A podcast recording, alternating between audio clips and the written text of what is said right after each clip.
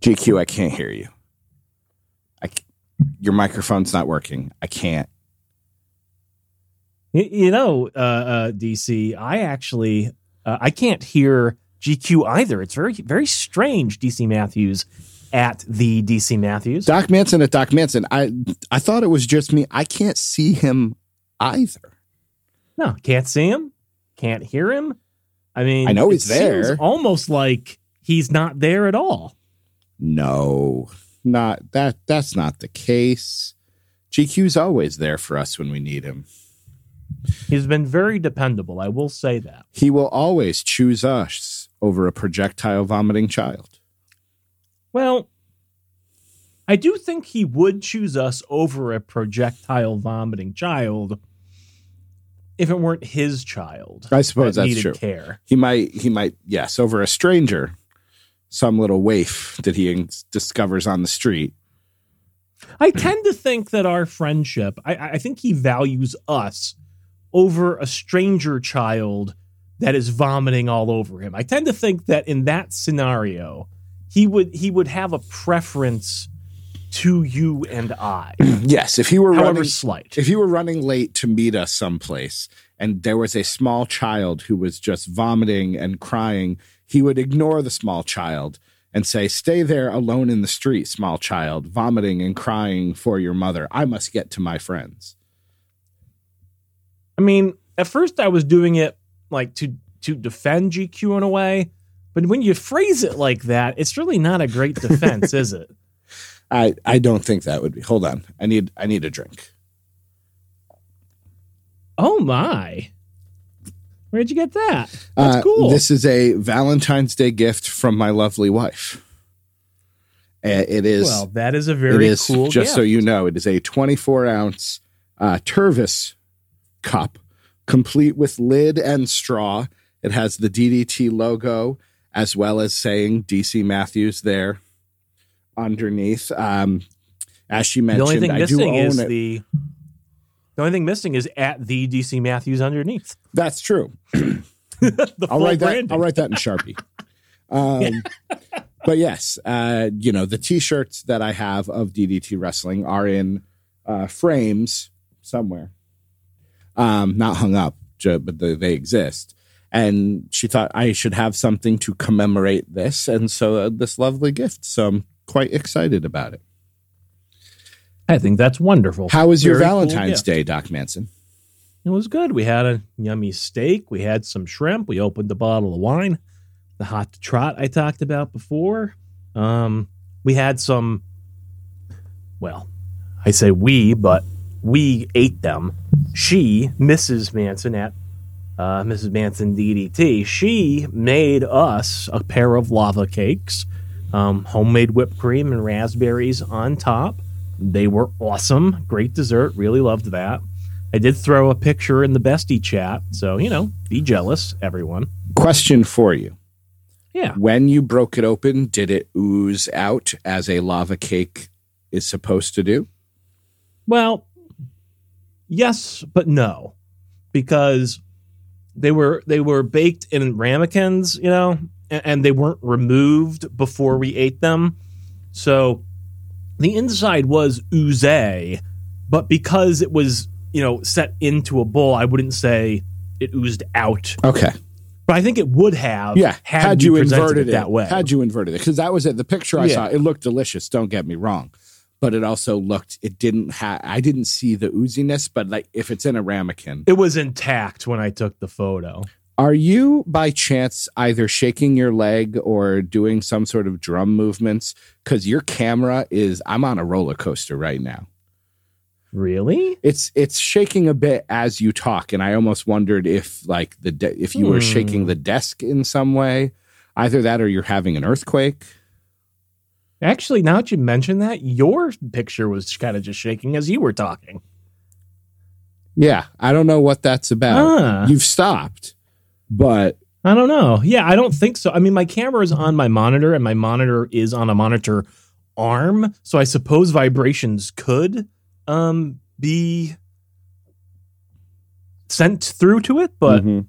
I think something else is going on because as you were saying your photo, your picture started doing that. It would be really funny if we had an earthquake and that was the only way we felt it. We didn't feel it, but the the camera was shaking on our podcast. We had a yeah, we had an earthquake not that long ago that I completely did not feel. no, we slept through. Um, yeah. So, anyways. Either way, um, uh, yeah, it is just it is just the two of us. GQ is being a dad, and no one is going to fault him for being a dad. Um, I don't remember the last time the two of us just did a podcast. We'll talk about the lemon cookie that you were eating. Another one of Oh, Mrs. they're Manson delicious. bakes. Uh, mhm. But it, you know, I I love that GQ is part of the show. I enjoy it. He Yeah. brings an energy and excitement. The three of us, I think, have great chemistry. Having said all of that, it is nice to just look at you every once in a while and be like, "Oh yeah, we did this for you know five years or so." Just I mean, tonight when when GQ told us he wasn't going to be able to make it, you sent me a text asking, "Well, do you want to postpone or do you want to have the pod tonight?" And I said, "Let's do the pod." And I thought, one, let's get it out of the way so I'm not have it lording and hanging over my head for the rest of the week. But also, I said to myself, you know, it might be nice to just sit down, the two of us, so that I, Doc Manson, can just steamroll over any and all talking by DC Matthews on my own instead of having GQ doing it on my behalf. it's beautiful. It's just beautiful. Tell me about this cookie that you're eating because you have obviously more than one. Because I've watched you down at least two or three since we've started. Um, I ate one since we started, and this is the second one, and we only have two. Um, it's like a shortbread cookie, a sandwich cookie with lemon curd in the middle, and the top part of the sandwich cookie had a heart cut out of it. Oh, and I think there are maybe, maybe some like finely chopped nuts. I don't know if it's pecans or walnuts in the shortbread cookie, but it adds a nice bit of texture and crunch very good. Very good. I, I will say the best part to come out of watching the Great British uh, Bake Off is we've definitely been feeling more inspired, Mhm. I think, to get in the kitchen and try a few different things. Um, and by we, I mean Mrs. Manson at Mrs. Manson DDT. You're you're, Um, you're feeling inspired to taste those things, though. Yeah, I really got on her case to make us some challah bread, which she did last weekend. Um, it came out rather dense. I mean, even to her liking, it wasn't there. You know what I mean? She she'll be the first to admit it. I think, and I think you know, we were watching some more GBBO this week, and I think what we decided was maybe the the dough was not worked enough. Um, perhaps it needed to be um, kneaded more um, to really uh, expand out that gluten. This is why I But- don't particularly enjoy baking. Baking is very much uh, a science. You have to have a Mm. certain number of ingredients, and there is a certain uh, there's a certain thing. You have to work your dough a certain amount. You underwork it, it's not going to work. You overwork it, it's not going to work. You have to proof it the right amount. You have to bake it in the right settings and the humidity level and the cer- cooking. I feel like is more of an art there's there's less there's more margin for error. Yes, I can absolutely destroy something if I cook it, but I also have many more opportunities to save it along the way. Yeah, fair enough. Uh, as you taste, let's Mrs. Manson makes these lemon curd shortbread cookies and presents one to you.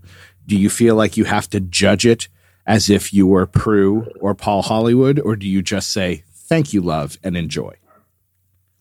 I think we both know the answer to that question. I yes. So my question, and I think I know the answer to this one too. But which which judge are you? Uh, I, I think you know that I am the male judge, as Nancy was calling Paul throughout the uh, rest of I don't know if that was series five of the show. Um, the male judge. She didn't, she was stopping calling him by name at a certain point in the season. do you offer like is the ultimate sign of satisfaction? Do you offer a rare handshake when she really nails something? Absolutely. Oh yeah. yeah, I could see we have you. a whole system worked out here. I could see you doing like a Paul Hollywood uh, Halloween costume. Little powder in the hair, real Yeah, I can see it. Have to get real tan. Got to get that silver back look going. Mhm. But You mentioned Yeah, yeah. you mentioned nuts, and it just brought to mind a question that I I wish I had written down all the questions that we have covered in our multiple years, but I don't think we've covered this one. Uh, what is your Mount Rushmore of nuts? Like my favorite nut. Yes, like if, oh, before favorite. yeah. What are, what what Um, what is your upper echelon, your top tier, the the creme de la creme in the nut uh, genre? I don't know. I mean, that's a good question. Um, certainly easier to pick, I think, four than it would be to pick just one. But I, I- I probably eat more almonds than anything else because they're good for you in theory. Mm-hmm. Sure. So almonds are probably up there because they're a good, they're a good everyday nut. Um, I would then maybe say that I like a good fatty cashew. I think cashews are very good. Oh, but I don't know. See now I'm now I'm. Uh, mm. I mean the creme de la creme. Like if I'm going for the the ultimate like nut in terms of just being completely lavish and you know over the top. I'm thinking I'd be tempted to say pistachio, but I think it's actually the macadamia nut. I think the ac- macadamia nut is like the one. Um, But is that your favorite, or is that just what you deem to be the elite nut? I think it's probably what I deem to be the elite nut, but I also I'm never gonna turn down a macadamia nut. So I don't know that I've ever my had favorite. a macadamia nut not in. I don't think I've ever had just a plain macadamia nut.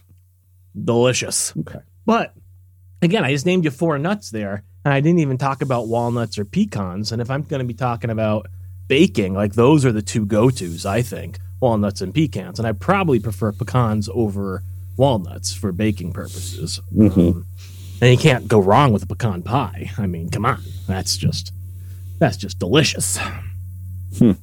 I think I'd have to go with Yeah, pistachio, almond, yeah. hazelnut, Mm. and then I'm gonna go. I think this counts, but I'm gonna say a pine nut because then that enters Okay. a whole new world with your pestos and things of that. What nature. about? Hmm. What was the third one you said? Hazelnut? Yeah. So, have you ever eaten a hazelnut, like an actual just plain straight up hazelnut, or are we talking you like hazelnuts mixed like- with chocolate? I like Nutella. Really, is what we're going with okay, here. okay. All right. All right. No, that's fair. Yeah, because I got to tell you, you know, I'm not. I I'll eat cashews. I don't actively seek them out. Uh, I'm not particularly wild. I do think a cashew is more decadent than an almond. yes, for sure. But Like you said, yeah. your almond is your everyday nut. It's good for you. they they play well with others. I enjoy sticking one into a raspberry and just having that. Yeah. It's just like a little bite. Um, if I have to have like a mix of like quote unquote everyday nuts, I'm gonna go for a mix that's got the almond, the cashew, the pistachio, and probably a walnut in it. Yeah. Um, all very heart healthy nuts. Yeah. Well, I mean the cashew's a little questionable. we're we're uh, ignoring the peanut, although I don't know if it's technically a nut. There's it that. is not a nut. there is that So, famous Linda Richman Saturday Night Live thing where a peanut is neither a pea nor a nut. Discuss. Do you count the coconut as a nut? I suppose you could. But just something. You're welcome to send in your uh, send in your- Favorite nuts. send in your favorite nuts, and let's make sure they're of the edible variety, please. Well, I'm pretty sure those other ones are edible too. Oh dear lord. Uh, I suppose you are right. Um, Uh huh. Everything good? Your your multiple projects, your multiple. Uh, Yeah, I had a cool idea for a lab this week. Um, I'll, I'll explain it to you, I guess. Um, so you know, I wanted to write a, a a pH lab, an introduction to pH. You know pH, right? thing in Um, pools, right? Yeah, whether something's acidic, neutral, or basic. Yes. And we won't go too far into what all that stuff means, but there's usually a very traditional lab exercise that you'll do as an introduction to the concept of pH, where, and in biology, it's almost always tied to the concept of buffers. Buffers are solutions that are resistant to change in pH. So, like in the typical lab, you'll take a solution of just water, you'll add a little bit of really dilute hydrochloric acid to it, and you'll see the pH goes from, say, you know, a nice neutral seven of water to three with only a couple of drops of the acid. Um, and you might show, okay, let's do that same experiment, adding the acid, but to a different solution. Let's add it to, uh, say, a salt solution. And again, maybe with, you know, sodium chloride, table salt in there. And again, you see just a couple of drops of acid and the pH shifts very much so. Um, and then usually what you do in this lab is like you'll have a mixture of like a protein of some sort, usually like bovine ser- serum albumin, BSA. And you'll see you'll add a couple of drops of acid and it actually doesn't shift very much because the protein itself is sort of absorbing those hydrogen ions um, by shifting its structure. And this is how your some of some of the things in your body work. Like in the blood, one of the major buffering components is simply the hemoglobin protein that you find in your red blood cells is actually able to absorb quite a lot of pH shift. Um, but then there's other chemicals called buffers that are a mixture of a conjugate acid and a conjugate base, and you add a little bit of acid to this solution, and you get pretty much no pH shift whatsoever. And the thing that I was thinking about is that's a very common lab. And the whole thing with the buffer, to really understand what a buffer is, um, a buffer is, again, I said it before, it's a mix of a conjugate base, of a base and its conjugate acid, a weak acid conjugate base, usually is how it's phrased, but you can phrase it either way. Um, so basically, what that means is you would take a chemical that has, say, like um. So, like, if you were to mix baking soda with carbonic acid, um, basically that would make a buffer that was very resistant to changes in pH because you have the baking soda, which can absorb hydrogen ions, and you've got the carbonic acid, which can absorb hydroxyl ions, which is base-free base molecules in a solution. So again, you don't you don't get big pH shifts. So then what I was thinking was, why doesn't anybody do this. It's a very elegant experiment. I've never seen it done in a lab. I was searching online. I've never seen any exercises written like this. Why not just take the component chemicals of a buffer? So, for example, um, take car- bicarbonate as a solution, add some acid, see the pH shift. Take carbonic acid, add some P- add some acid, see the pH shift. Then have the student themselves mix the two together add an acid and you see the pH doesn't shift. Like it's very it's very elegant. Like I don't know why we don't do it that way. Why have we why don't we just actually look at the components of the buffer and see that they on their own they do shift the pH. But when you combine them together and add acid, they're resistant. I feel like that just much more elegantly, I keep using that word, but I feel like that just very straightforwardly demonstrates the power of a buffer of how you can take these two things, which on their own are susceptible to this shift in acidity, and then just have the student atom together. And you can see how much more resistance it comes. I feel like that's a very um, straightforward way for the student to really just see the whole point and purpose of a buffer. And I don't know why labs aren't written like to do that. I mean, I had the thought that maybe the component mixtures on their own were too were still too resistant to pH change. So I asked a staff member to test some of it out for me today. And certainly they are more resistant than water or just a regular table salt solution. But I think it's going to work out beautifully. I think um, like the base solution um, would swing a full pH unit with like a mill of acid being added um, the the the the uh, weak acid shifted a full pH unit with like three mils of acid, and then the buffer, when combined, was able to absorb like 24 mils of acid before it shifted anywhere. Um, it again, I don't know why this lab isn't always done like this. It, it, when it when it finally came to me, I was like, "This is so simple. Why is it? Why is it not taught this way?" Dare I say, it's elegant. I think it is. Now, the explanation they would then be able to would they then be able to explain?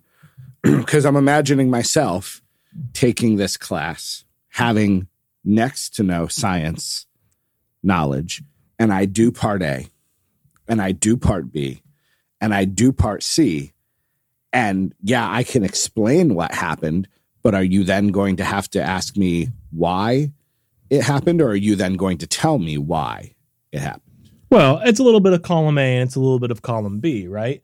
Um, the way I figure it is a lab needs to reinforce the concepts that you're learning elsewhere in the course, in lecture primarily.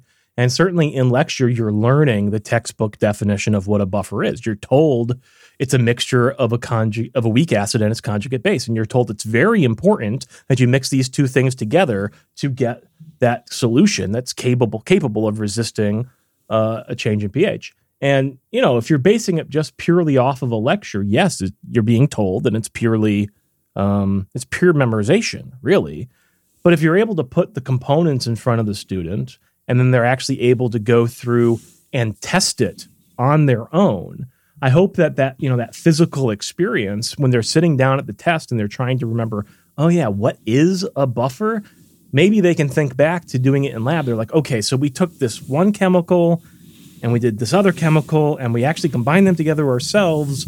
So you know what I mean? Like so Yeah. it, it's it's giving you that basis of having done something Mhm. with it to help you remember and explain, hopefully, the concept. Well, and I think that's why this I think that's why this lab in particular and probably other ones that you've come up with you are giving them a practical application and while I didn't take a ton of science classes, I don't remember there being a ton of practical applications. And I don't remember there being a ton of, oh, okay, so this is why X, Y, and Z happens. And again, that's probably just that I was a very poor college student. But I also think that's what makes these labs interesting to you is because you're coming at it not from a lecturer standpoint and not from this super high pedestal standpoint. It's you're doing the labs and you're like, okay, well, this would make sense and this would make sense.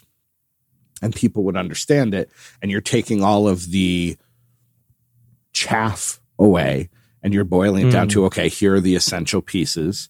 And by focusing only on those pieces and by having it go exactly so, you're making a much, what would be a much more meaningful lab. We talk about that in education. Like sometimes you have to just kind of cut away the extra frilly bits and be like, no, we're doing this.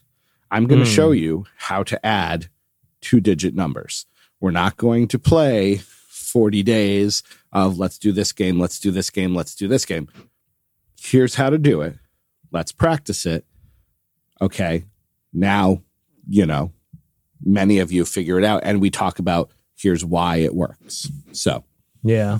I'm quite impressed by you, Doc Manson. I always have been and I always shall be. Thank you. Um, I'm also trying to come up with a uh, an advanced buffer lab for later in the semester. Um, and one of the things that I feel like students have trouble understanding, there's three major buffer systems in the body. And buffers are important in biological systems because, again, they resist changes to pH.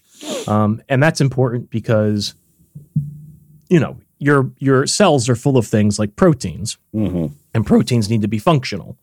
And if you shift too acidic or too basic, your proteins will unfold and they won't function. So you die, basically. Um, and there's three major buffering systems in the body. There's a phosphate buffer system that's used in various organs. There's the protein buffering system I talked about in the blood, and then there's a th- another one in the blood called uh, car- carbonate buffer system. Um, and the way this one works, it actually doesn't contribute much buffering capacity. The the protein, the hemoglobin, does the majority of this in the blood.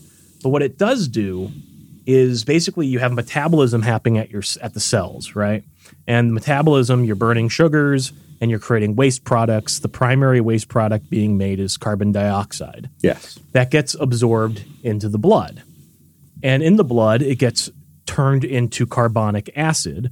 So that way, because that's what's soluble in liquid, um, the carbon dioxide itself is a gas. So it gets sort of turned into carbonic acid and it travels in your blood all the way to your lungs. And then there's these little capillaries in your lungs, and that's where the gas exchange happens. The carbonic acid, because the differences in pressure, comes out of the liquid. It becomes CO2 again, and it gets exchanged for oxygen.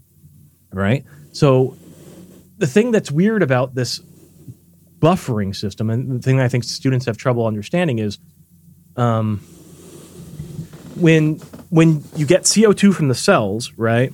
That becomes carbonic acid in the blood. Your blood becomes more acidic. And then when you get all the way to the lungs and you get rid of the carbon dioxide, it goes away and you're bringing oxygen in, that's shifting you back basic, right? Mm-hmm. And people have trouble understanding this because you know, when they think about pH, they're thinking usually about hydrogen ions. You know, they're thinking about free hydrogen molecules, not carbon dioxide. There's no hydrogen in carbon dioxide, so I think they get very confused. And one, so one thing I was thinking about doing is we can make a carbonate buffer in the lab, and we can put some sort of indicator in there. Um, there's a few different ones: bromophenol blue, bromomethyl, what something. But like, so you can have it be basically like blue in color, right?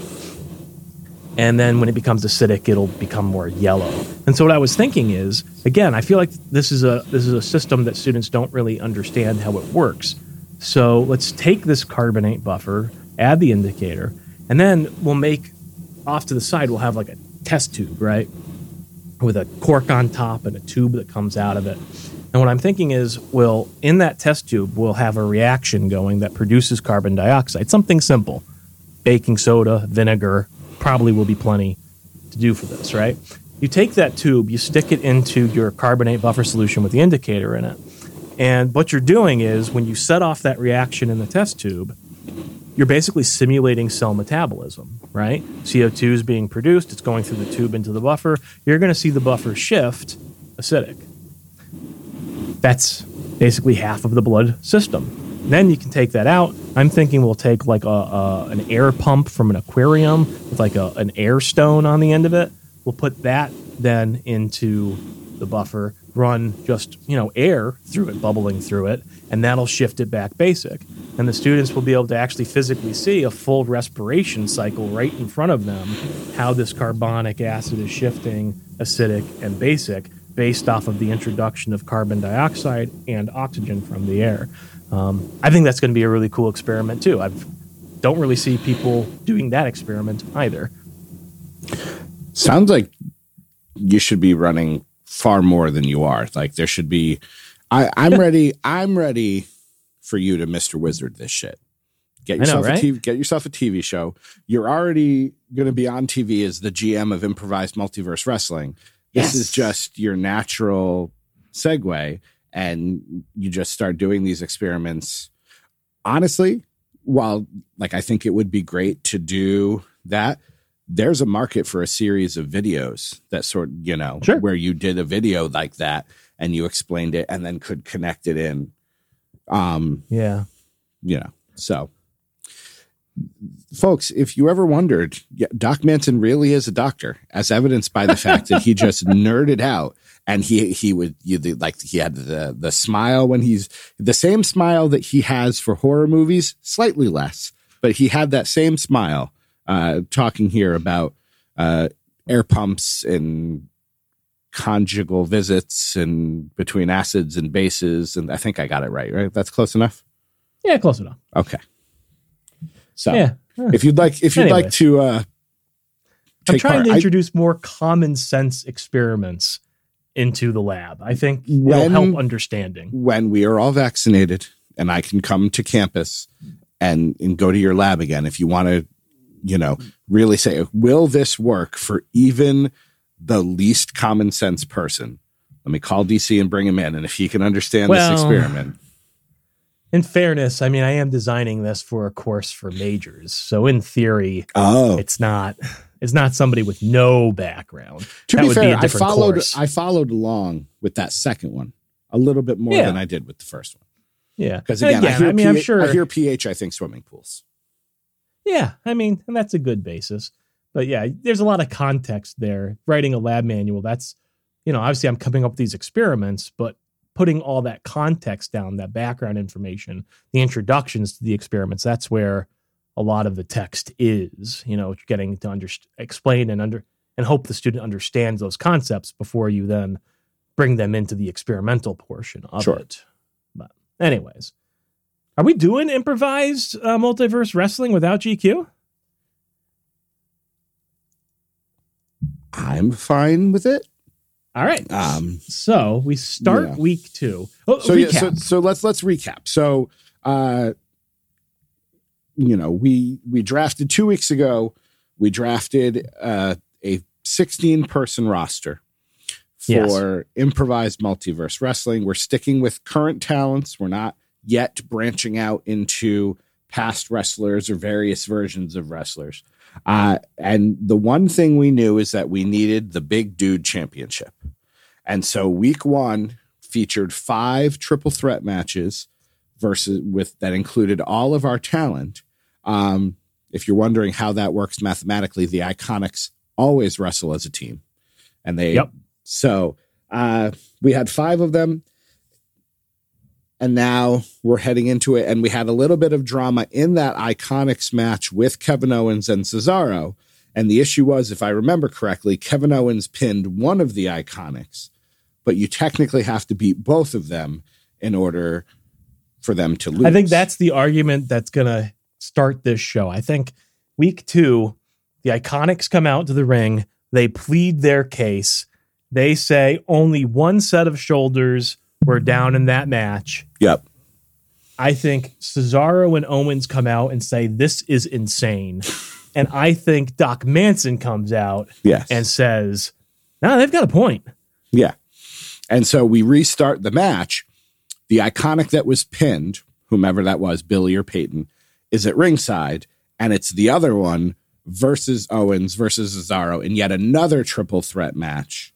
I think Billie got pinned the first week, and that way Peyton gets to shine a little bit here. She's Sure. got the better wrestling chops. I'd like to see her and Cesaro Meanwhile, at it for a Billie would be great at ringside. Yeah, yeah. Um, so we have that match going on. Owens got Yep. the win in the first one. I believe we said Cesaro would be getting the win in this one, pinning the other iconic. Was that correct? We could do that.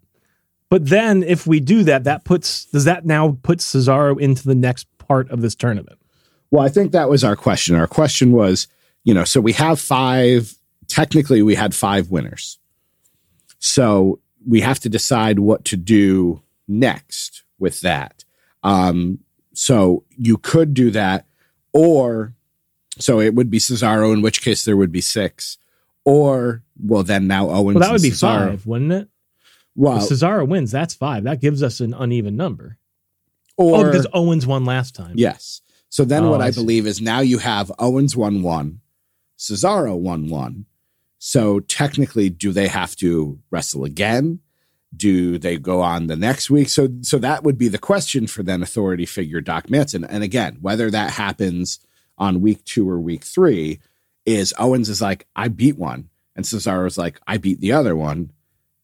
So do you have six? you know, six would make sense for some sort of chamber match or something if we wanted to do something of that nature as like a, you know, but again, that's Okay. that's booking a little ahead.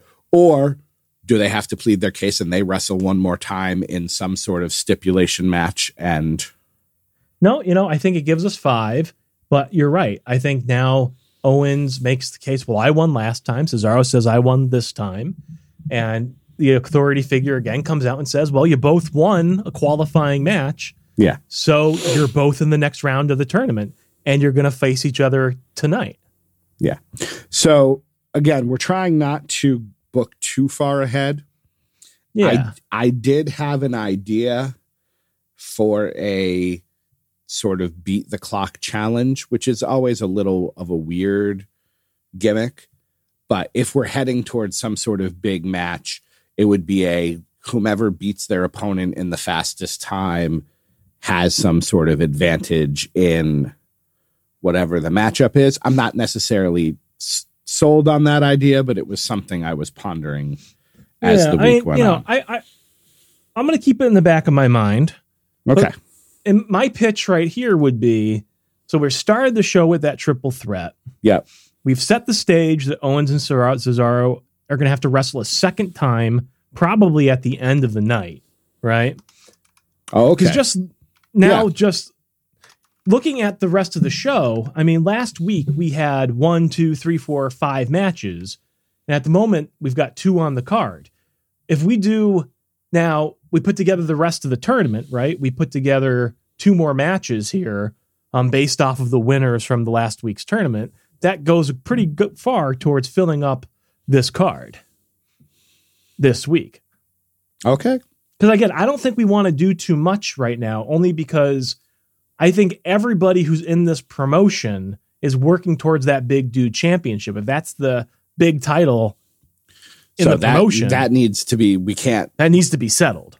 So my question then becomes for the people who didn't, all the people who lost, your your AJ Styles, your Ricochets, your Adam Coles, your Charlottes, are they just, you know, I guess my question is, are we going to try to feature everybody every week? Or are we leaving that aside and we're just going with we're going to be telling the stories that need telling? And if people are off TV for a while, that's okay. I think it's okay, but hear me out here. I think we could do since we're since we need to, since if since we were if we're going to set up some more matches here. I mean, I don't know if we want to do Brian Cage versus Rhea Ripley and Big E versus Keith Lee if we just want to get those on the card, or if we want to mix those names up differently. Think about who you'd like to see face who. But then what I'm thinking is everybody else who wrestled the week before and lost, including the Iconics, who half of which you know wrestled earlier this show. We do a losers bracket battle royal, and the winner gets back into the tournament. Oh, interesting. Because the only other storyline that we had talked about last week was the idea of Ken Shamrock. You know, I drafted Ken Shamrock with this idea of, you know, almost like old man Logan. Like he knows he's only got a certain number of matches left. He wants to be a part of this. Hmm. And Doc Manson, the GM, the authority figure, is not wild about the fact that Ken Shamrock is here because, and I think we talked Accurate. about it.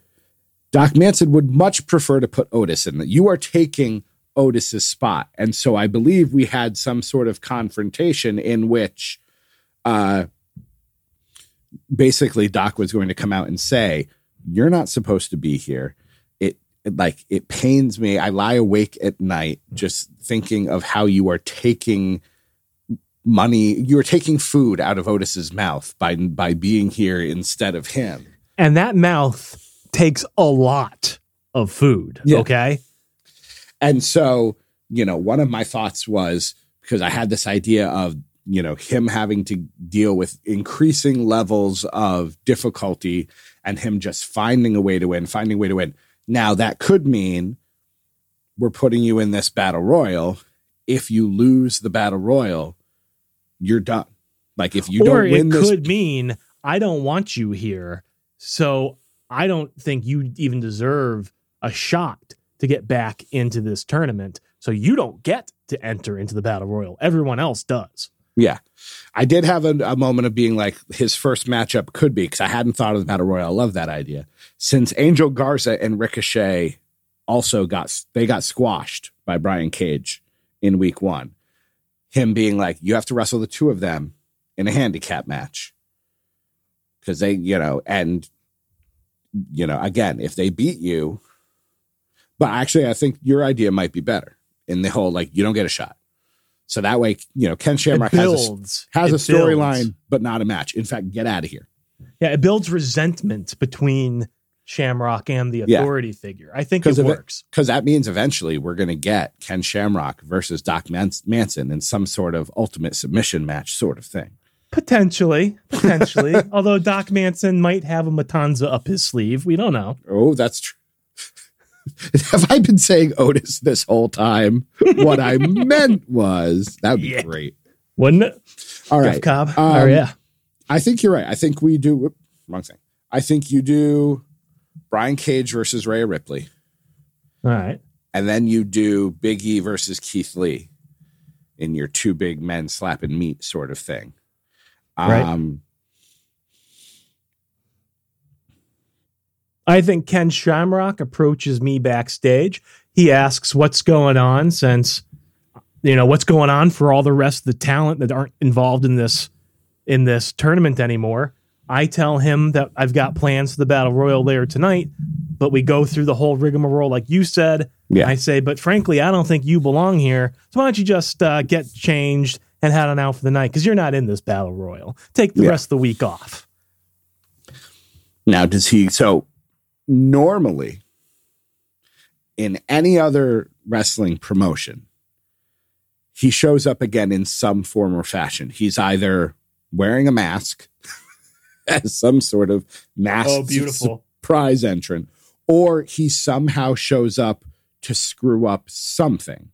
So, you know, either Doc has a preferred winner and, you know, Shamrock runs through the crowd, because I'm assuming we have crowds in the improvised multiverse wrestling, and, you know, helps eliminate Doc's prized guy, whether that's Hmm. Brock or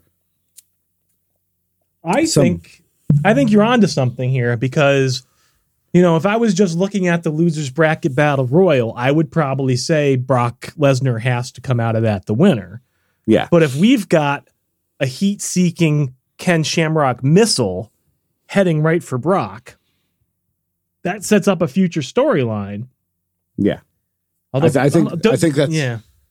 But is, is that too it. much for Ken Shamrock? Is that too much? Because we've already got a storyline for Ken right now. You know, he's got the week off. Do we want to further it that much more? Because if he takes out Brock, I think the next step is Shamrock versus Brock. Versus Brock. Don't we want to spend more time building to that? Probably.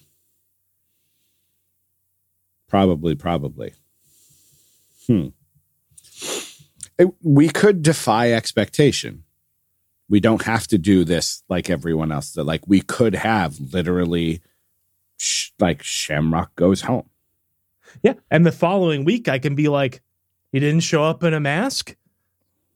You just don't have the gumption, old man. Yeah, Anybody So, else know- would have shown up and again defied my defied my my authority, but you you just took your ball and you went home, proving everything I was saying about you. I understand. I know the answer again to this. You don't worry that this is quickly turning into Doc Manson being a part of four or five segments a night because you're now opening the show to deal with the iconics. Then you're going to deal with Owens and Cesaro to set up the main event match. Then you're going to deal with Ken Shamrock. So that's Here's the th- here's the thing. I will say, um, I understand the point you're making. Personally, if you're going to have a general manager on a show, I think their fingerprints should be all over the show. When when on Raw, when they would have a, a general manager who would show up and only you know make matches that had to do with the heavyweight title, like when the Authority was around, and like the whole rest of the card just seemed like it was being put together willy nilly. That always bothered me. Shouldn't the authority actually be exercising authority over the whole roster? That so I I personally think it makes a certain degree of sense, but I could see it becoming too much. So I will err to some degree to your your judgment here. I always think Doc Manson deserves more praise. So I have Yeah, no problem with with you being a a big part of this of this. How I'm much- very how- I happy. mean, on uh, on on Lucha Underground, what was that guy's name? The, Um, Dario Cueto. Cueto, yeah, he was around quite a bit, wasn't he? He was well, and what I loved about that is he had an office in the arena. Yeah.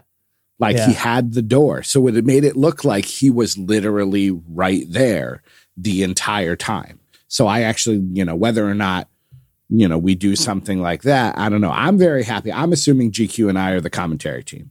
I'm just that's that's Okay, kind of what I like I'm that. I'm I'm figuring is GQ and I are on commentary. You're the authority figure. Maybe at some point we play around with that a little bit. But Mhm. uh, all right. So we've got our triple threat match. We've got our two tournament matches. We've got, And we're saying, we're saying Brian Cage is going to beat Rhea Ripley. and I think we said Big E was going to beat Keith Lee Okay. based on based on earlier discussions about the Big Dude Championship. Uh, now we have this losers bracket battle royal. So that's Angel Garza, Ricochet, AJ, Charlotte, Brock, technically. Uh, one of the iconics, if not both of the iconics, I'd say both. Adam Cole and Asuka.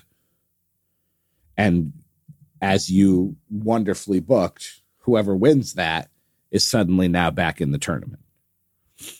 So Who, who's your now favorite to win the Battle Royal? like you said,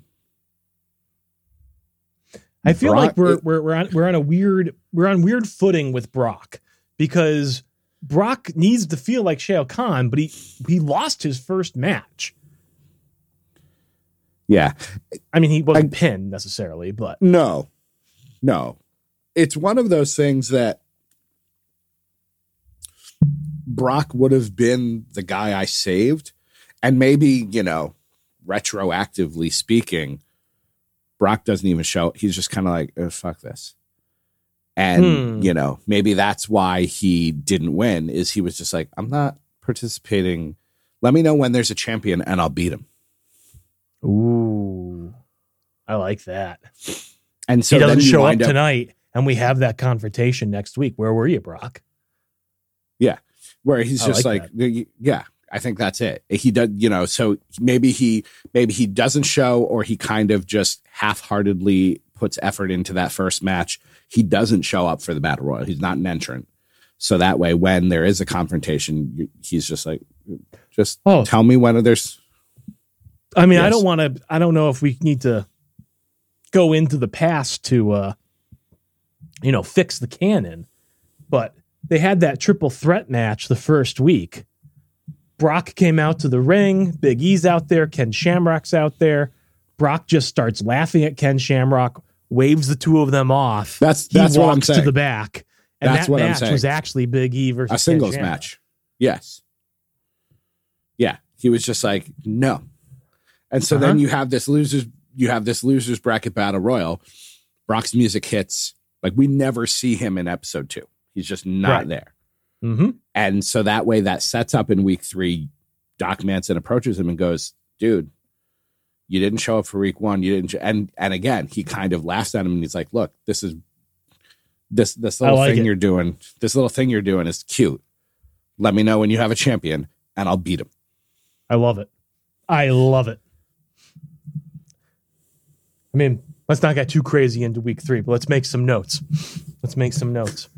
Uh, so, if Brock isn't showing in the losers bracket battle royal, that, then if you take him out of the equation it's charlotte or Asuka. i th- i think i think I, I can make I can have- make an argument for. Uh, oh, she's not in the match. Right. I was going to say Rhea Ripley, but she's not in the match. no Okay. so yeah unless gonna- unless they're hmm. Unless they're part of the you know technically if we're going in order technically brian cage and Rhea ripley and biggie and keith lee have already happened so keith lee and Rhea ripley lost they could be I'm going to say no. I'm going to say no on Yeah. that. Um, you know, but and who's okay? This might help answer the question. Let's jump forward for a second here. Who's going to win Owens versus Cesaro? Because I would love to see Asuka versus Cesaro in the next round of the tournament. I But- am yeah what so again i think gq this is the issue booking i'm going to speak for gq Okay. I am pretty sure that he has a final in mind of who he'd like to be the final two in this tournament. Now, we were trying not to book backwards, but I think he was hoping to see two of the big bruisers going at it in the finals. So while I agree, I would love to see Owens versus or Cesaro versus Asuka. Right, that doesn't work out. Hmm. Okay. Okay. Now, that doesn't necessarily mean anything. Um, you know, you could. Wouldn't it be beautiful if the Iconics won? Techni- again, technically, they just become the cockroaches of our division. You can't get rid of them. But at the same time, I'd love to see someone like AJ Styles get that shot too. I mean, those would be some good matches as well. Um, Adam Cole, even I'm no, I'm not a huge Adam Cole fan, but I'll watch Adam Cole versus Brian Cage all day long The next round that tournament. I'm assuming, just moving out of IMW for a second, I'm assuming you did not watch NXT Vengeance Day. No, no, no. Okay. Why? Adam Adam Cole. At the, so the main event was Finn Balor versus Pete Dunne for Okay. the title. Finn Balor retains. Um, Pete Dunne's little faction attacks. The Undisputed Era makes the save, and it looks like you're like Finn Balor's going to join the Undisputed Era. And then Adam Cole super kicks Balor.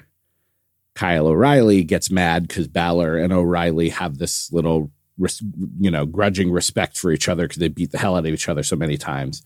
And then Adam Cole super kicked Kyle O'Reilly. Ooh. So, so it seems as if the Undisputed Era is imploding.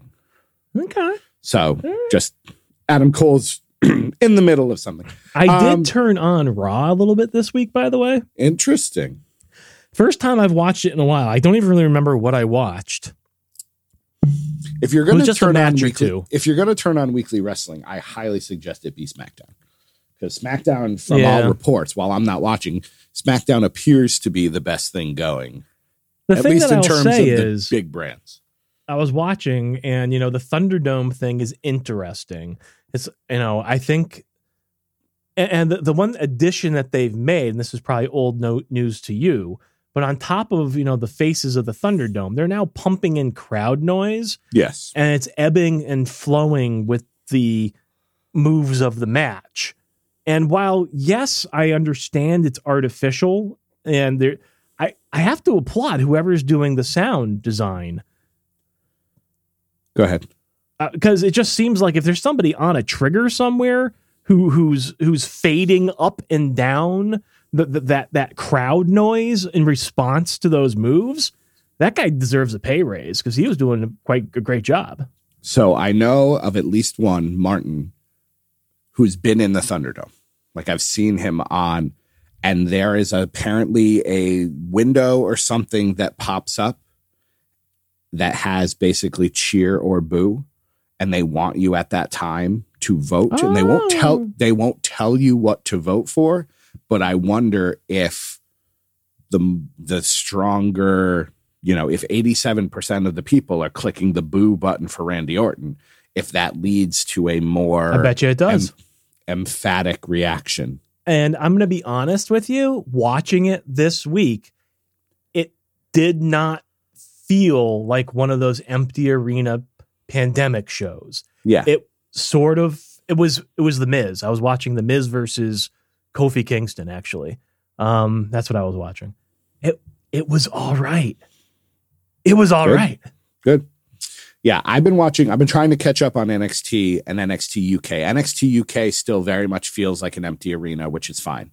Um, NXT has, I think, some of their performance center people like in the front row and then the Thunderdome behind them, and it works.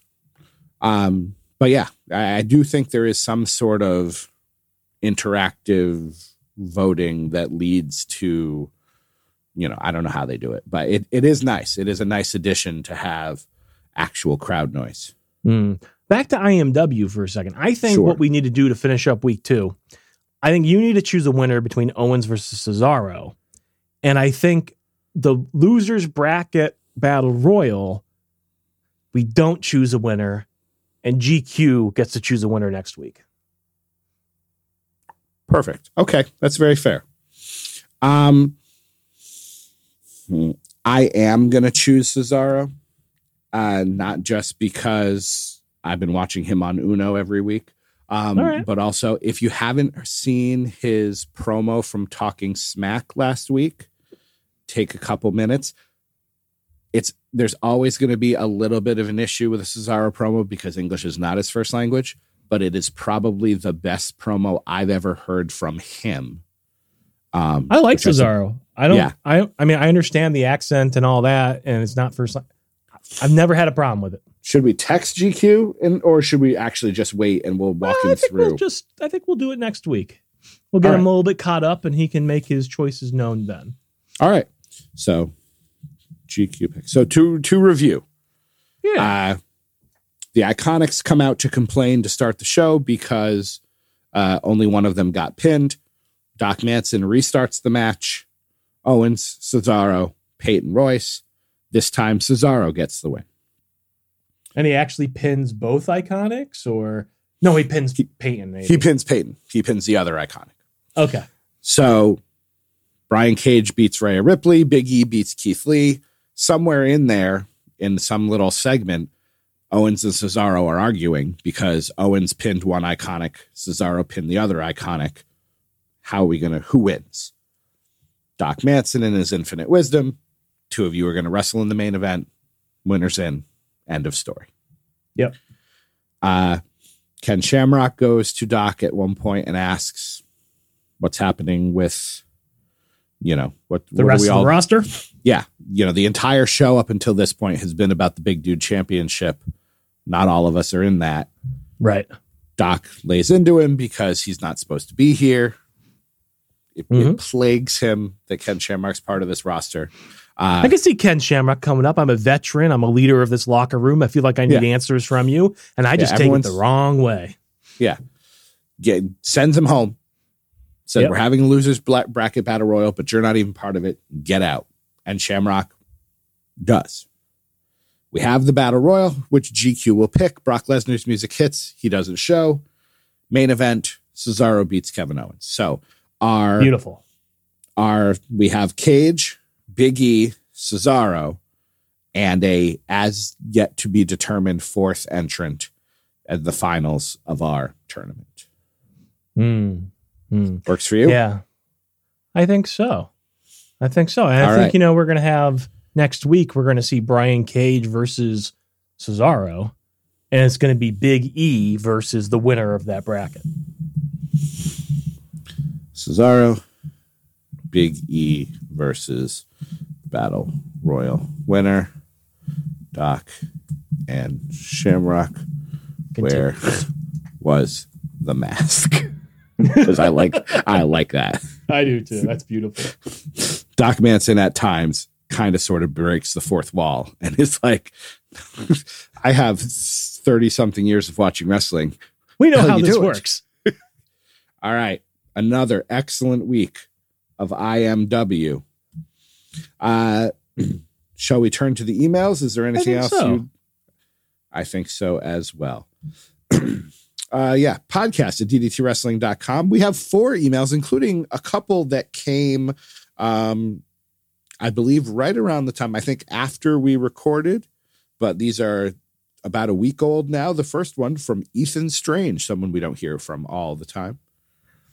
Gauntlet match. I would like to see a women's gauntlet match to help build some newer stars and help gain momentum. I'd like to see Naomi or Sonya Deville get the Kofi Mania treatment. What do you guys think? Ethan Strange, at Stranger, 81. Oh, I hadn't read the email. Now I know who this is. Well, hello, Ethan Strange. How you doing? Um, yeah, it's it's rough going for the women right now. Uh, in that, you know, you've got Sasha and Bianca. They're clearly heading towards a main uh, WrestleMania main event, which will be good. Um, no idea what is happening with the Raw Women's title right now, and Mm. Asuka. Um, I really wish they would use your. Uh, Ethan mentions a women's gauntlet match. I really wish we were having Elimination Chamber is coming up um, this weekend, and I wish the women's tag team was having a chamber match. They could put six teams together, and uh, I think that would be great. And it doesn't seem to be the case. The the two chamber matches we know about are both men's.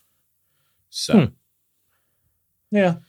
I mean, it certainly if it seems, if it sounds like the women are taking a bit of a back seat, not much known going on. Yeah, I think they need to inject a little bit of life into that division Yeah. from the sounds of it. I, you know, I was talking to somebody, I think it was the Mindless Musings uh, just the other day, if not this morning. Um, where's a women's mid card title?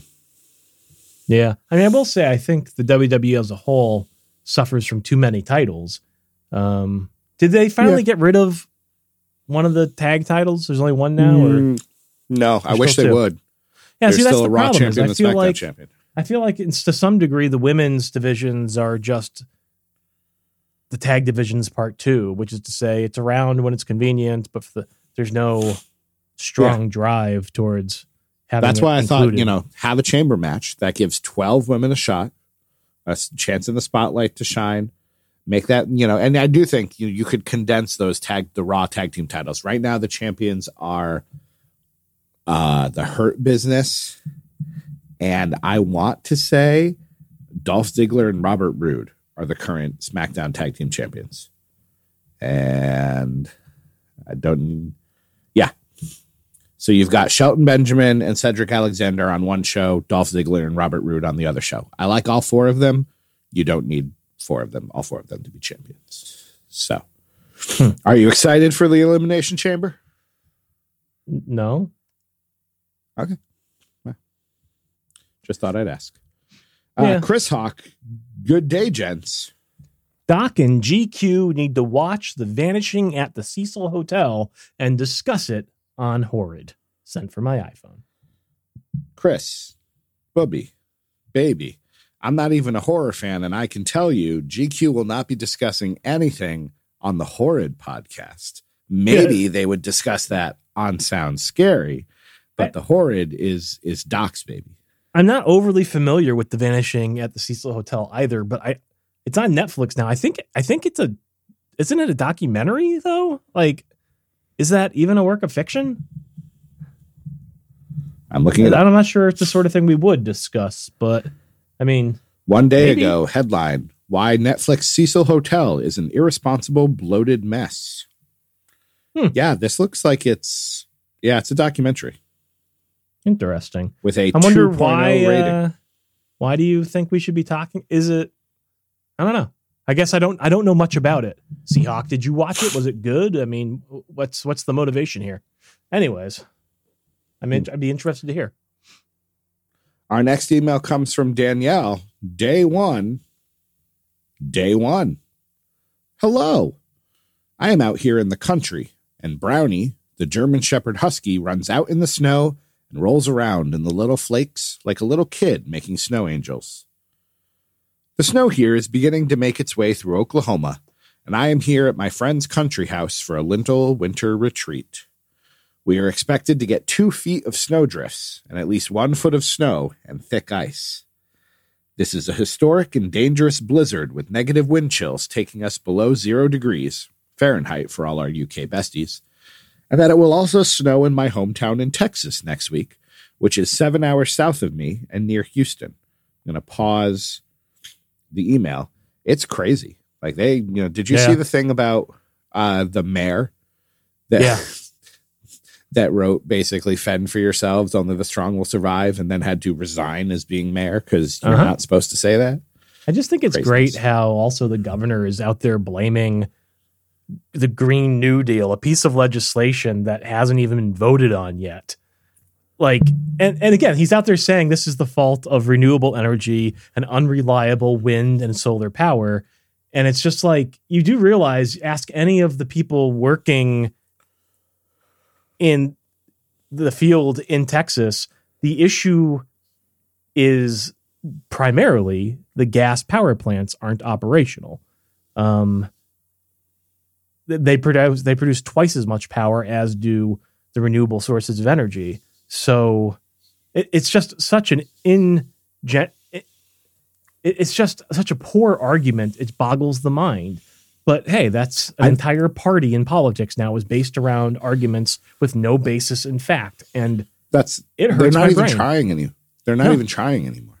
They're not. It's just we could. I'm gonna say whatever, Uh-huh. and that's and that's the leg. That's the legacy that the former Mm-hmm. president has left. It's it's not not going to be anything else except you just say whatever. You say whatever you want, Yep. and that's And, suddenly yeah. fact for some reason. All right, back to the email before we rant. Ah, I agree. more. While I haven't yet listened to this weekend's podcast episode, I believe she means last weekend. I just wanted to go ahead and email you guys now, thanks to a random random number generator. 56 out of 100. I wrote out a brain dump list and then used the generator to pick which task I would start with as a schoolwork break. Danielle, I applaud that. That is that is absolutely something I would do. Love it. Uh, here are my questions for this week. How common is it for friends to be in an older or younger generation? For example, I am at a friend and coworker's house during this winter storm to give my roommates a break from me. I also know that cabin fever in my apartment with three other people I have butted heads with can be stressful. And Jupiter will be fine with Anyways, My friend and her husband are in their 50s, and we all operate in the same homebody manner. I usually get to come out here at least once a week or every other week to help them do stuff around the ranch and in their house while jamming out to Hamilton or yelling at the TV during presidential debates. Like now, we are watching day four of the impeachment trials. I was here for day one. Good for you. Um, how many of your friends are of an older or younger generation? I don't have many friends. Um, so that's Neither probably I, truthfully. a big part of it, but um, pretty much none. Pretty much none for me personally. Yeah. you know, like uh the the team I work on has a woman who is I will graciously say maybe her upper 40s. Okay. Um and a you know, first year teacher that's 22, 23 years old. So we are I would say there's probably about a 12 to 15 year gap between all three of us, you know, 12 and 12. Um, but now we're just uh, we're discussing between friends and coworkers, and I'm not, you know, yeah, like don't- I, I do work with, you know, a range of ages, but I don't consider any of my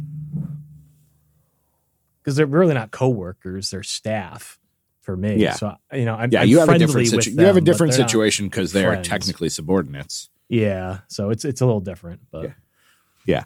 Um, I don't see anything wrong with it, you know, if you happen to, but yeah, I I don't. Although then again, Glenn's 61 years old. oh hey, I that's true. him a friend. I wasn't Jeremy's even in thinking of his- besties. Yeah, Jeremy's in his upper 40s. Like we're of all, you know, the bestie chat is a huge range of ages. So Yeah. And I always feel like, geez, I feel like I should know this. Rachel, how old are you? You're younger than us. I know that. But how much younger? A full generation? Seven years younger? I don't know. I don't think it's that big of a gap, is it? It isn't be. generation, what is it, 25 years old?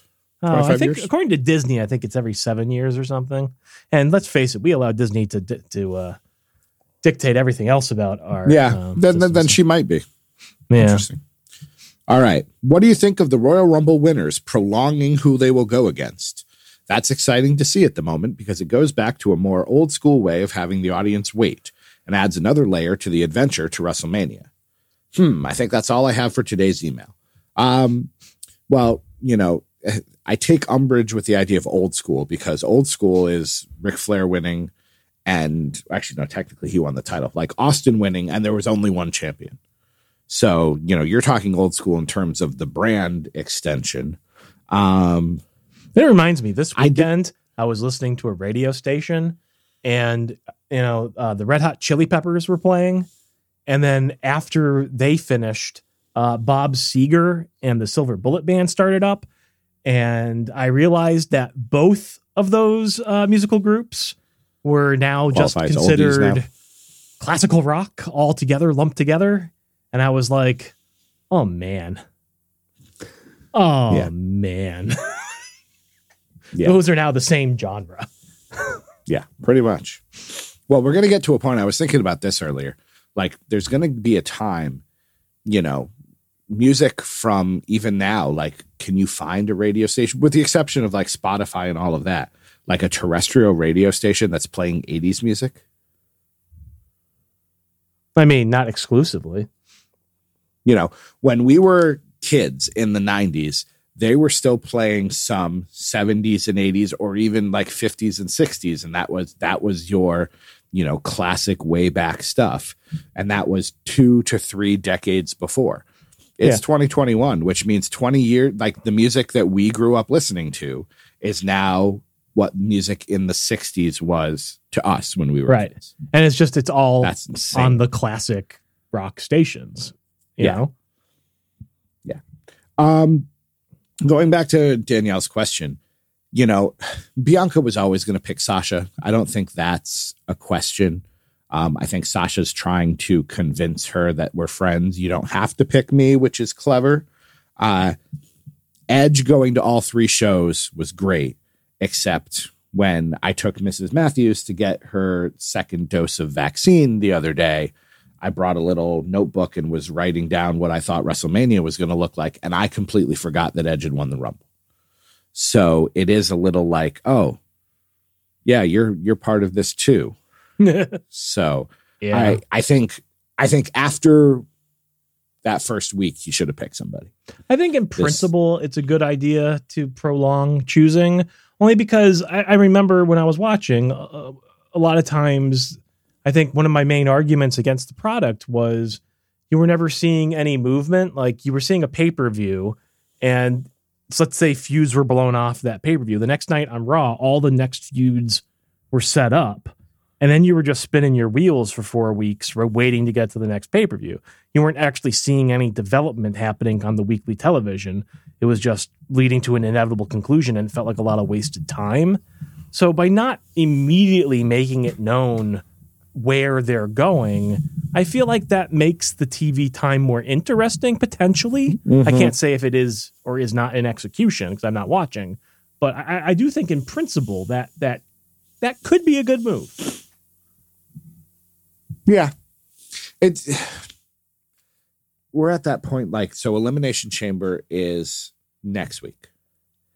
Then we're doing Fastlane in March. And then we're doing WrestleMania in April. Yeah. So you know when Edge eventually decides there are currently no logical I guess Sheamus technically there are no logical opponents which is why Drew McIntyre is defending his title in a chamber match on Sunday.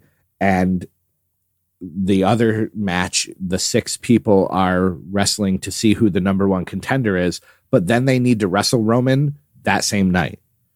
So whoever it is that wins, Cesaro or Daniel Bryan or King Corbin or whoever, you know, will then immediately wrestle Roman Reigns. So if you lose, and obviously that's what's going to happen, again, I I understand what you're saying, but I liked that when Royal Rumble happened, you knew what WrestleMania was going to look like. I did appreciate that, Fair enough. but that's just me. Until the next email or even winter retreat update, y'all be safe during whatever your weather is like in the New England area. Cheers, Danielle. P.S. I kind of can't wait to see how all the snow on my smart smart car will look like in two days. I agree. It always looks cool until you have to then shovel it off. Then it's a pain in the ass. Um, yeah, we're getting more snow. We seem like say every couple of days there's more snow. Yeah. Yeah, How much are we supposed to I get this time? Uh, 48 inches is what they're saying. So I'm, but over that the was next, four to eight inches, not 48, right? yes, four. Oh, thank God. Eight. Ah, Four four feet of snow would be it's- too much. Yeah, no, it's supposed to start sometime tomorrow. I'm expecting we'll get school closed early and then snow from like Thursday at noon all the way through possibly Saturday morning, but only four to eight inches during that time frame. So, all right, our final email comes from Che.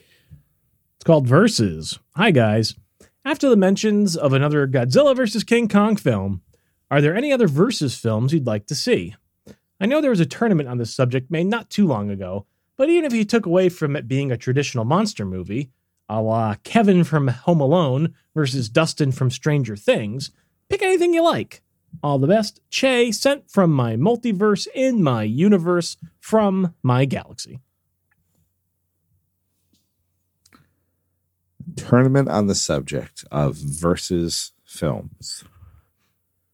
I mean, Interesting. to go with the horror thing, I don't know if I said this last time we talked about it, but I'd really like to have seen a sequel to Freddy versus Jason. That movie was a lot of fun, and they had some fun ideas, I thought, lined up for a second one, potentially expanding out to the Evil Dead franchise. But even if they didn't do that, just another Freddy versus Jason film, I think could have been fun. I was expecting Michael Myers to get incorporated into that, like Freddy versus Jason versus Michael. Yeah. Yeah, or you know, Pinhead or Chucky or any of those people. I mean, they all could work out. Leatherface. Yeah, sure. But I don't know. Now I want to. Now I want to see like a Hunger Games style movie where it's just all of the Villains. yes, That's not a bad idea. it's Um, kind of fun. yeah. The the you know the problem is like you know Kevin from Home Alone versus Dustin from Stranger Things. I appreciate that, but I'm not sure there's a lot of money to be made on you know do you take uh forgive me what's her name and i can't even think of her no i, I keep thinking it's julia louis dreyfus but that's not right. jamie lee curtis there it is Okay. do you take jamie lee curtis's character from the halloween movies versus Anyone else? you know who is is there a single uh protagonist in the jason movies or does it Hmm. No, like, is there a really. recurring character is there a recurring character in the nightmare on elm street movies Um, sort of. Um, Heather Langenkamp's Heather Langenkamp's character of Nancy. I think her last name might be is it Nancy Thompson. I can't remember. Nancy shows up in at least two of the films, and then there's a Yeah. character Alice. I think in parts four and five, but she dies right away in part five. And her power, because she's the Dream Master, and her powers get transferred to this other character. Well, I think the person who the powers get transferred to was Alice. So who's the other girl? I don't remember anymore. So I don't know. Yeah. And then in in in in um in Halloween movies, there's Jamie Lee Curtis, but there's also Lori, a right? huh? I'm sorry, is her name lori Laurie, Laurie? Strode. Yeah, and there's also a little kid who she was babysitting in the first one, um, Tommy Doyle, who has sort of reappeared in later Halloween films. Um, so that's a recurring character. Yeah. It there's might one be in- interesting And then there's Tommy Jarvis, is a recurring character from Friday the Thirteenth. He was in part four, six, five, and six. We're five, and six. So, yeah, Yeah. Tommy Jarvis. it might too. be interesting to have Laurie Strode all of a sudden now you're dealing with like you said Pinhead or Freddy or and so all of a sudden now rather than have you know you have some of the monst the villains switch universes. Yeah, yeah, that could be cool. Hmm. so that's that's where I kind of go you know. Again unless we're to go with you know I'm almost thinking like movie franchises like what would Indiana Jones do in Jurassic Park or you know insert other thing there but cuz there you go you have a bunch of the heroes you have your Indiana Jones your Laura Crofts and then you can throw you know Terminator in there and you got Indiana in there. Jones versus Han Solo. There you go. Who shoots first?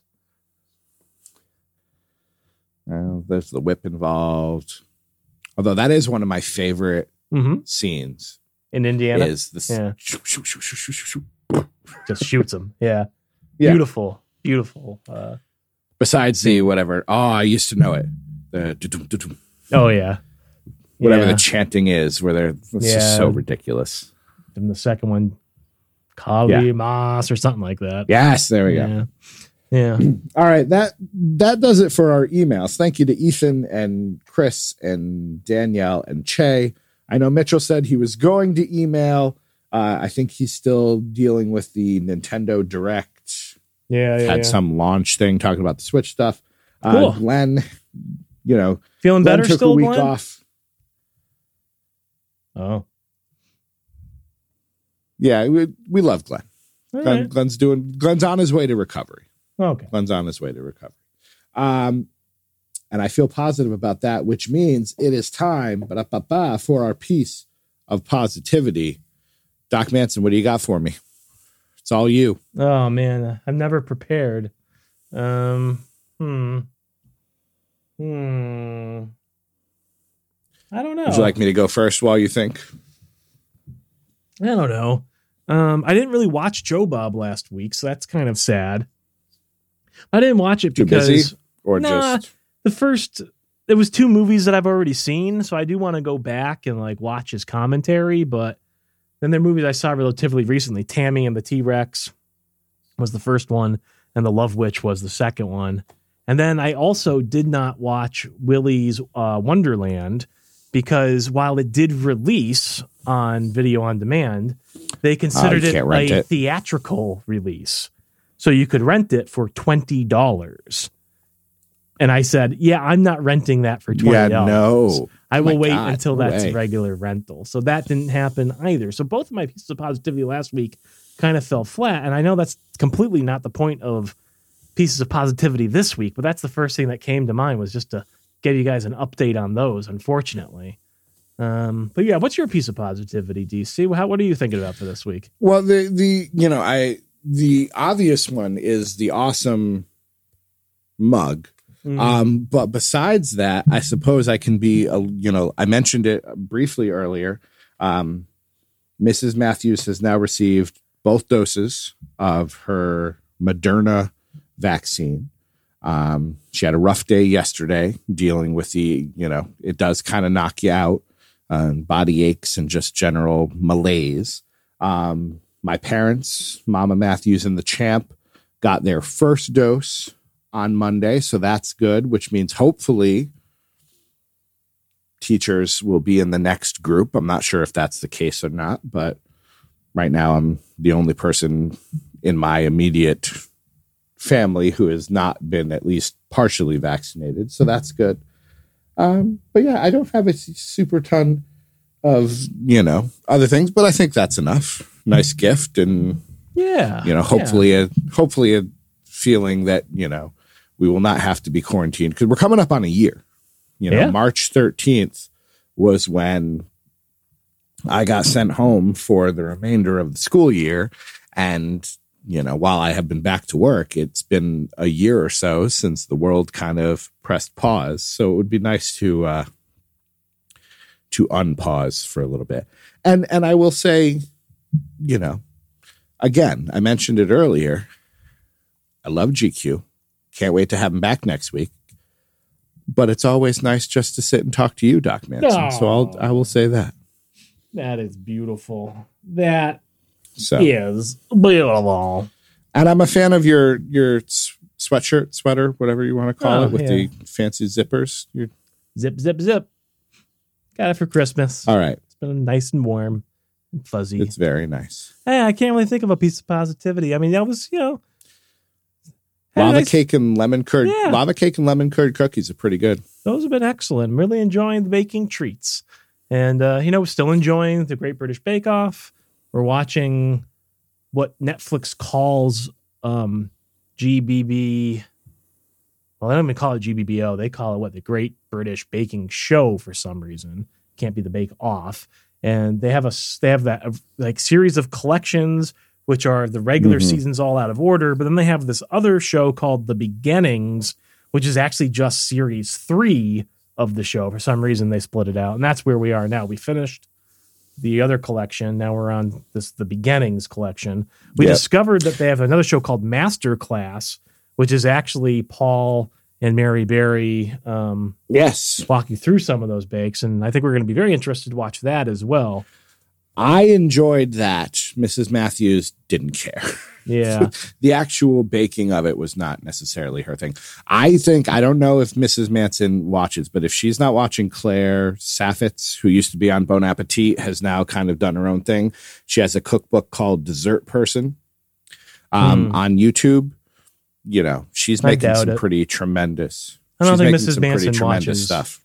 much on YouTube, so probably not. But Well, right. when you when you get through all the bake show or the bake off and you're feeling that lull because that's a huge show and now you're missing something claire saffitz would be somebody that would get you through some of the stuff she makes you're going to immediately be like yes all right, very good. Off- I'll off take that go. recommendation. I hope you have all taken this episode and enjoyed it. Uh, it was very enjoyable for me. Uh, improvised multiverse wrestling fantastic. Already got some you know we have some ideas percolating for next week. Look forward to another fantastic booking session. Doc manson anything else you would like to say before we head on head out into that good night? If you'd like to have your thoughts read on the air, you can send an email to podcast at ddtwrestling.com. You can listen to our entire back catalog at ddtpod.com or at your podcast repository of choice. And finally, if you like what you've heard, and how could you, head on over to patreon.com forward slash DDT Wrestling to send just a little bit of financial support to DC, Doc, and GQ. It helps us keep the lights on and the podcast train a chugging. He is Doc Manson. You can find him at Doc Manson across platforms. Even though he's not here, or at least his microphone and camera didn't work the entire time, you can find GQ at Sound Scary Podcast on Instagram. My name is DC Matthews at the DC Matthews. Thank you for joining us for another fabulous episode. Until we meet again, my friends, won't you be our bestie?